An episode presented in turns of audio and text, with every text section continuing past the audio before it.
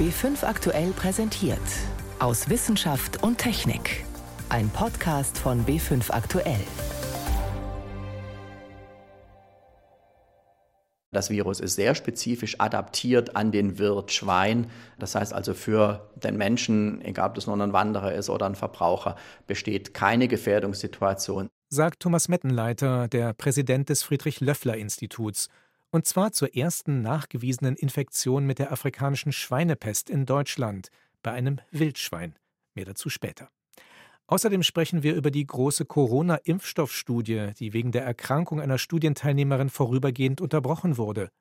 Und wir stellen die drei nominierten Teams für den Deutschen Zukunftspreis vor. Das sind einige unserer Themen heute. Am Mikrofon ist David Globig.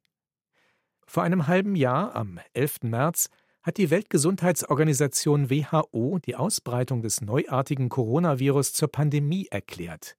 Damals gab es weltweit rund 120.000 nachgewiesene Infektionen und knapp 4.500 Tote.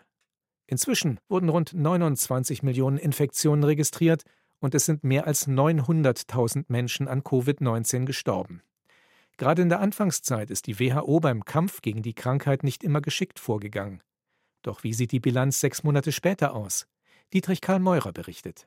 Ein halbes Jahr nachdem die Weltgesundheitsorganisation die Verbreitung des neuen Coronavirus erstmals als Pandemie einstufte, gibt es nur wenig Hoffnung, dass der Spuk bald zu Ende sein wird.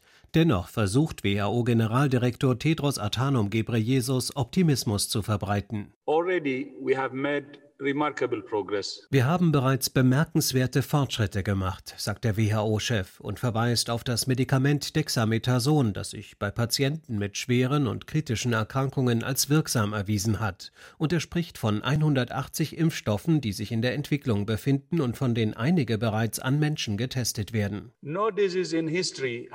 Keine Krankheit hat jemals eine solch rasante Entwicklung in der Forschung hervorgerufen. Da zeigen sich die unglaublichen wissenschaftlichen und technologischen Fortschritte, die die Welt in den letzten Jahren gemacht hat.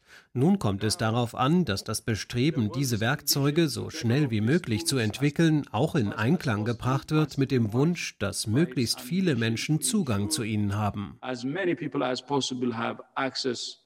Hier sieht die Weltgesundheitsorganisation ihre zentrale Mission. Mittel im Kampf gegen Covid-19 sollen schneller entwickelt und gerecht verteilt werden, sodass auch arme Länder zum Zuge kommen. Im Rahmen der Kampagne Act Accelerator kooperieren, angeleitet von der UNO-Organisation, Wissenschaftler und Staaten länderübergreifend bei der Entwicklung zum Beispiel von Tests, Medikamenten und Impfstoffen. Die WHO-Initiative COVAX, an der sich mittlerweile 172 Länder beteiligen, will nächstes Jahr zwei Milliarden bezahlbare Impfdosen zur Verfügung stellen.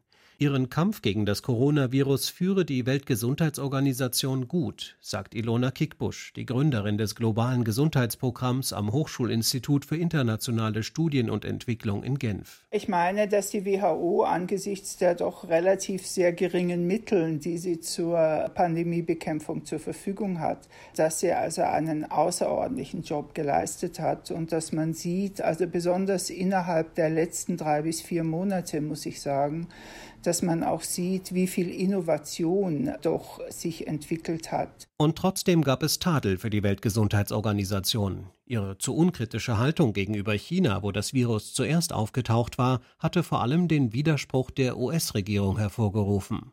Die Expertin für globale Gesundheit und Gesundheitsförderung Ilona Kickbusch meint jedoch, obwohl Washington inzwischen den Austritt eingeleitet hat, habe die WHO an Bedeutung gewonnen. Denn es ist ja nicht nur so, dass äh, ein einzelnes Land aus sehr eigenartigen Gründen den Austritt erklärt hat, sondern dass natürlich auch dann andere Länder sich besonnen haben und äh, ihnen auch deutlich wurde, wie wichtig die WHO für ein gemeinsames Vorgehen ist. Zweifellos nötige Reformen wurden inzwischen eingeleitet. Wichtig sei jedoch, so betont Ilona Kickbusch, dass die WHO-Mitglieder dazu bereit sind, eine bessere und schlagkräftigere Organisation auch besser zu finanzieren. Vor sechs Monaten hat die Weltgesundheitsorganisation Corona zur Pandemie erklärt. Seitdem spielt sie eine wichtige Rolle im Kampf gegen die Krankheit. Ein Beitrag von Dietrich Karl Meurer war das. Wir haben es gerade gehört, ein wirksamer Impfstoff, schnell und flächendeckend verfügbar, das ist eine Voraussetzung, wenn wir nicht noch jahrelang mit der Bedrohung durch das Virus leben wollen. Weltweit liefern sich Forschungsgruppen ein regelrechtes Wettrennen. Einige sind bereits dabei, ihren Impfstoff in groß angelegten Studien zu testen. Als besonders aussichtsreich gilt ein Vakzin von AstraZeneca. Doch Mitte der Woche hat das Unternehmen die Tests an Menschen vorübergehend unterbrochen. Eine Versuchsteilnehmerin war ernsthaft krank geworden. Gestern gab es allerdings von der zuständigen Gesundheitsbehörde auch schon wieder grünes Licht für die Fortsetzung der Studie. Ich habe darüber mit meiner Kollegin Jan Toczynski gesprochen. Was weiß man denn über den Fall?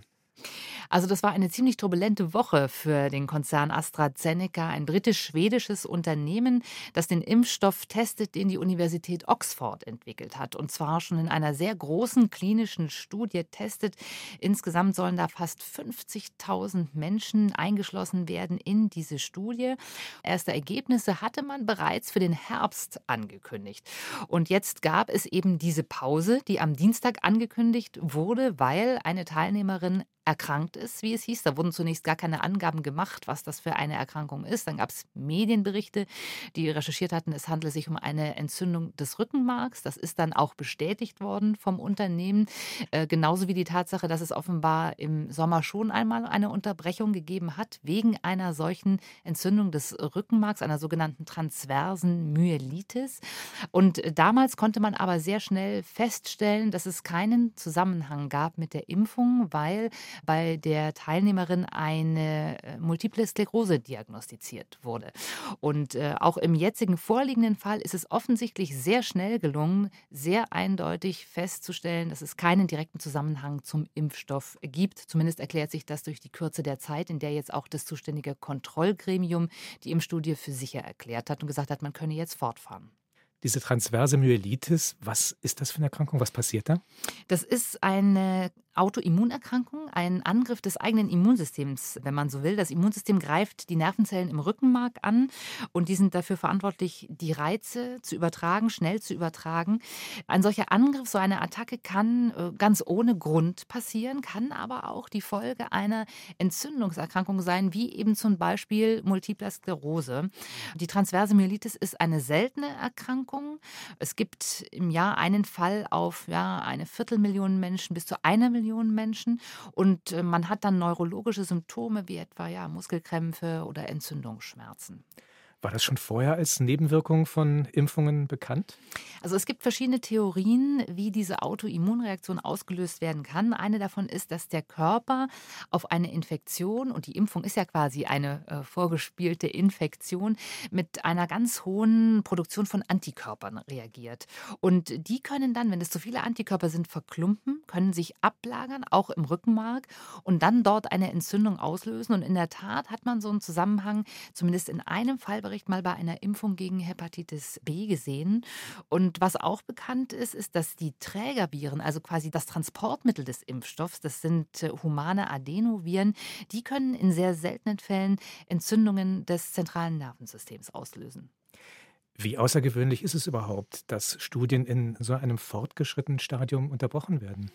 Also gerade im fortgeschrittenen Stadium solcher Impfstudien ist es tatsächlich normal, weil erst dann, wenn man äh, solche Impfstoffe an Tausenden von Menschen testet, erst dann kann man bestimmte sehr seltene Nebenwirkungen überhaupt feststellen. Das heißt, es ist tatsächlich nicht außergewöhnlich und wir haben sowas auch schon bei anderen Impfungen gesehen, beispielsweise bei einer Ebola-Impfung.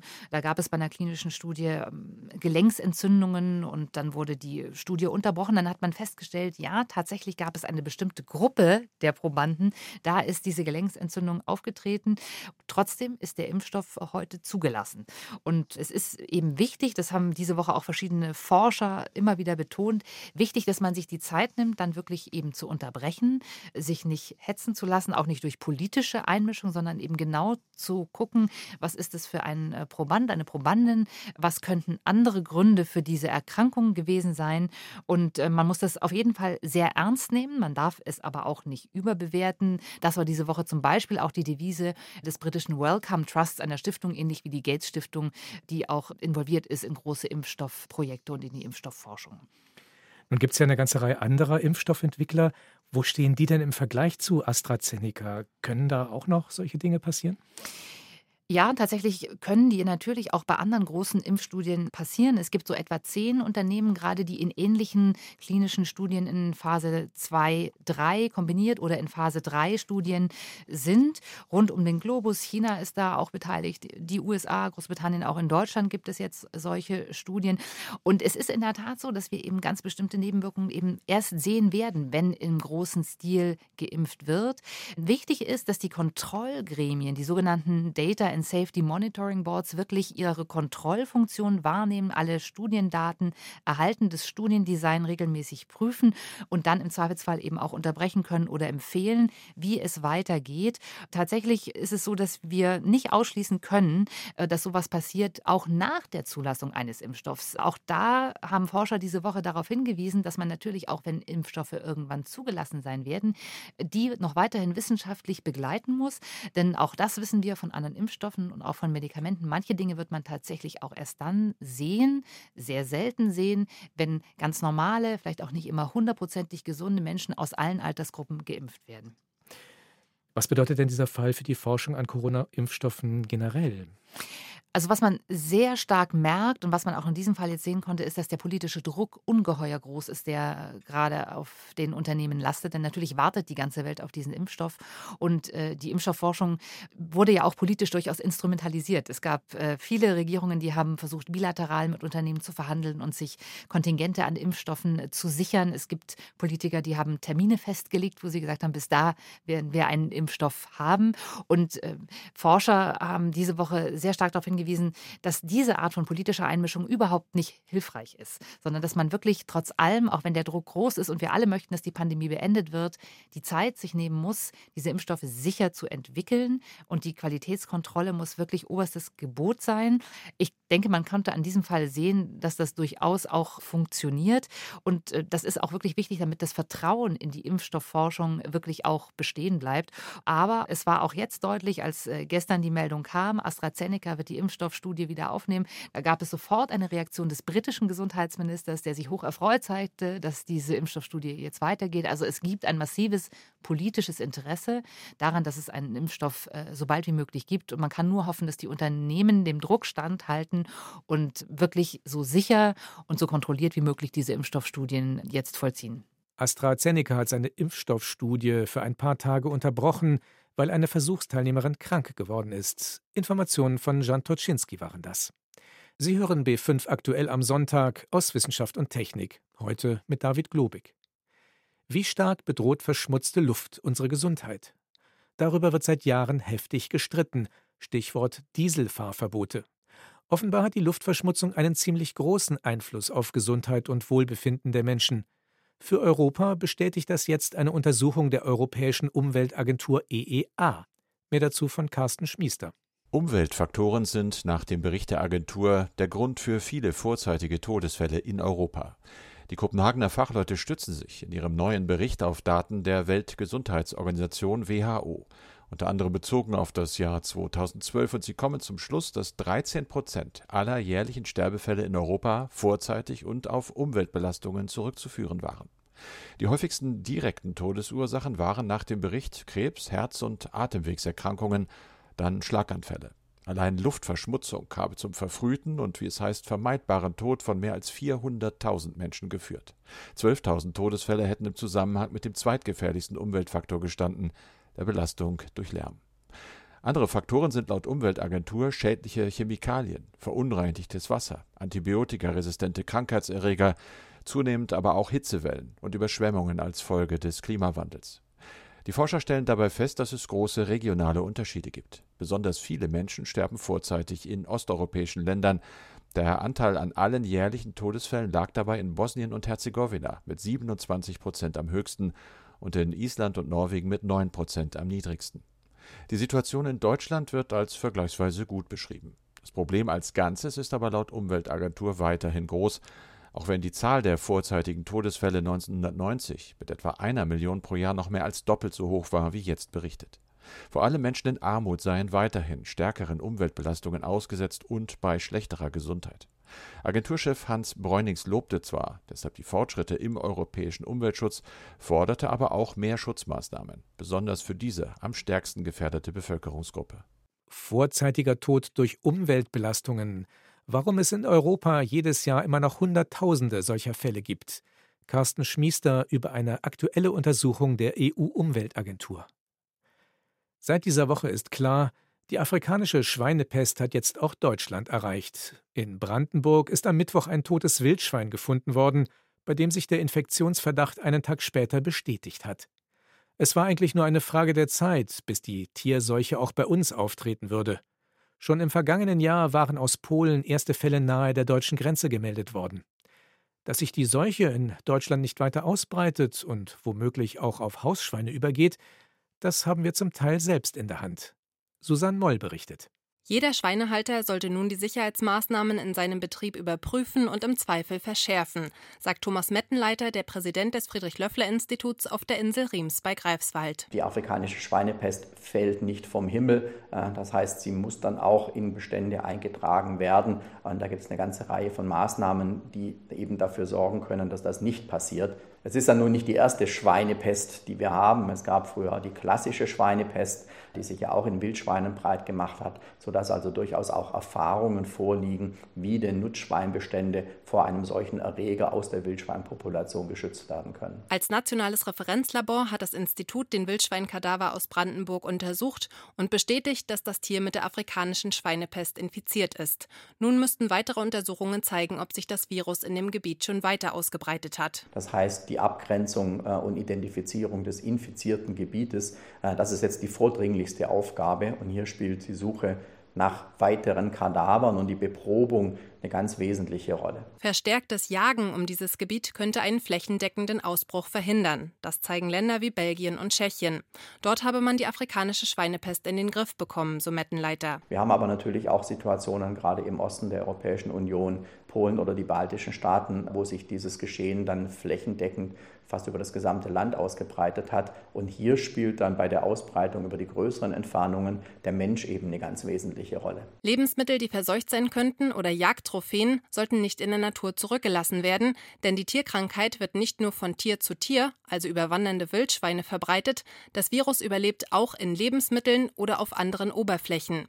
Für Menschen ist die afrikanische Schweinepest aber ungefährlich. Äh, das Virus ist sehr spezifisch adaptiert an den Wirt Schwein. Äh, das heißt also für den Menschen, egal ob das nur ein Wanderer ist oder ein Verbraucher, besteht keine Gefährdungssituation, selbst wenn infiziertes Wildschwein Fleisch gegessen werden sollte. Äh, der Erreger ist nicht humanpathogen. Die afrikanische Schweinepest, jetzt ist sie auch in Deutschland aufgetreten, das war ein Beitrag von Susanne Moll. Wirtschaftliche Folgen hat die Tierseuche auf jeden Fall. Die ersten Länder haben einen Importstopp für deutsches Schweinefleisch erlassen kommen wir zu etwas ganz anderem. Beton, in dem statt Stahl Kohlenstofffasern stecken, ein Roboterarm, der sich wie ein Elefantenrüssel bewegt und extrem feinfühlig zupacken kann, und Mikrochips, in denen ein winziges Labor steckt. Für solche Entwicklungen hat der Bundespräsident in den vergangenen Jahren den Deutschen Zukunftspreis verliehen. Die Auszeichnung gilt als eine Art Oscar für Forschende aus Natur- und Ingenieurwissenschaften. Am Mittwoch wurden die drei Teams vorgestellt, die dieses Jahr nominiert sind. Sebastian Kirschner berichtet. Marmor an den Wänden, schwere Leuchter an der Decke, Gemälde und Reliefs mit großen deutschen Erfindern. Der Ehrensaal des Deutschen Museums, das passende Ambiente für die folgende Bekanntgabe. Herzlich willkommen zur Vorstellung der Nominierten des Deutschen Zukunftspreises, Preis für Technik und Innovation des Bundespräsidenten. Begrüßt Hausherr Wolfgang Heckel seine Gäste. Nur wenige dürfen die Veranstaltung live im Saal verfolgen. Corona-bedingt müssen die meisten sich mit dem Livestream begnügen. Der Freude der Nominierten tut das aber keinen Abbruch. Ich muss sagen, es ist natürlich eine große Ehre. Was man auch sagen muss, wir drei stehen hier jetzt als Nominierte und wir stehen für Tausende von Entwicklern und Forschern, die mehr als zwei Jahrzehnte an dieser Technologie gearbeitet haben ja, das ist schon ein tolles Gefühl, dass wir jetzt die Serienreife erreicht haben und dass das hier auch die Anerkennung findet. Sagt Peter Kürz vom Halbleiterspezialisten Karl Zeiss SMT. Zusammen mit Kollegen von Trumpf Laser Systems und dem Fraunhofer Institut für angewandte Optik und Feinmechanik in Jena haben sie die sogenannte EUV-Lithografie entwickelt, eine neue Technik, um Mikrochips herzustellen. Um sie zu produzieren, verwenden die Forscher ultraviolettes Licht mit extrem kurzer Wellenlänge, im Bereich von 13,5 Nanometern. Vorher lag die Wellenlänge noch bei über 100 Nanometern. Möglich macht dies ein besonders leistungsstarker Laser. Der große Vorteil der Technik, die Mikrochips werden besonders leistungsfähig, ihre Herstellung ist energieeffizient und kostengünstig, sagt Peter Kürz. Wenn Sie in den nächsten ein bis zwei Jahren ein Smartphone kaufen, dann wird in diesem Smartphone ein EUV-Chip enthalten sein. Doch das Team konkurriert mit Entwicklern und Forschern der deutschen Carl Zeiss Meditech AG und des schweizerischen Inselspitals Bern. Auch sie kämpfen um die Gunst der Jury des Deutschen Zukunftspreises, und zwar mit einem neuartigen Robotiksystem für chirurgische Eingriffe. Andreas Rabe vom Inselspital Bern, Universitätsklinik für Neurochirurgie. Also ganz bildlich gesprochen wollen Chirurgen schon über Jahrhunderte am liebsten vier Hände, mit denen sie operieren, und noch zwei zusätzliche Röntgenaugen.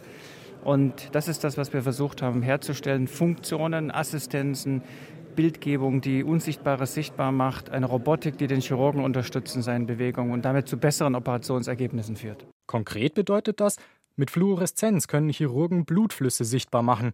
Bei mikrochirurgischen Eingriffen am Gehirn kann das zum Beispiel helfen, einen Schlaganfall während der OP zu verhindern. Oder sie können sich mittels Augmented Reality spezielle Bereiche bei der Operation markieren lassen gerade bei Tumoren, die sich oft nur schwer von umgebendem Gewebe unterscheiden, eine wichtige Hilfe, sagt Andreas Rabe. Wir haben kleinere Öffnungen, direkte Zugänge, das heißt, wir können minimalinvasiver schonender operieren und verkürzen damit Genesungszeit und Krankenhausaufenthalt. Wir vermeiden Zweituntersuchung durch die Information während der Operation. Und das Wichtigste, wir sind erfolgreicher. Wir schaffen häufiger unser Ziel zu erreichen, den Tumor komplett zu entfernen oder die Gefäße offen zu lassen und damit verlängern wir Leben. Mit dabei im Finale für den Deutschen Zukunftspreis ist auch ein Team aus Franken. Und zwar mit einer nachhaltigen, spritzbaren Fassadendämmung. Die Entwicklung der Firma Franken Maxit Mauermörtel, der Uni Bayreuth und der Dynion GmbH besteht aus 10 bis 200 Mikrometer kleinen Glashohlkugeln und zeichnet sich durch eine besonders hohe Dämmwirkung aus. Das könnte Deutschland gut gebrauchen, ist Friedbert Schafe von Frankenmaxit Mauermörtel überzeugt. Der energetische Zustand der Gebäude in Deutschland sieht folgendermaßen aus. Nur 28 Prozent der Fassaden der Häuser von 1978 sind gedämmt. Oder mit anderen Worten, die Hälfte des Gebäudebestandes in Deutschland entspricht nicht den aktuellen Dämmvorschriften. Das Besondere an der Idee, die Fassadendämmung lässt sich beliebig oft wieder aufbereiten, sagt Friedbert Schafe. Dann kann man den Dämmstoff quasi von der Wand wieder runterfräsen. Dann gibt es da eine kurze thermische Behandlung und ich kann ihn wieder benutzen. Das ist also ein Endloskreislauf. Ob am Ende dieses nachhaltige Projekt gewinnt oder die Mikrochirurgie-Robotik oder doch die Halbleitertechnik, das entscheidet sich am 25. November. Dann wird, nach dem Votum der Jury, Bundespräsident Frank-Walter Steinmeier in Berlin den mit 250.000 Euro dotierten Preis überreichen. Die Forscherteams, die für den Deutschen Zukunftspreis nominiert sind, Sebastian Kirschner hat sie vorgestellt. So viel für heute aus Wissenschaft und Technik. Am Mikrofon war David Globig.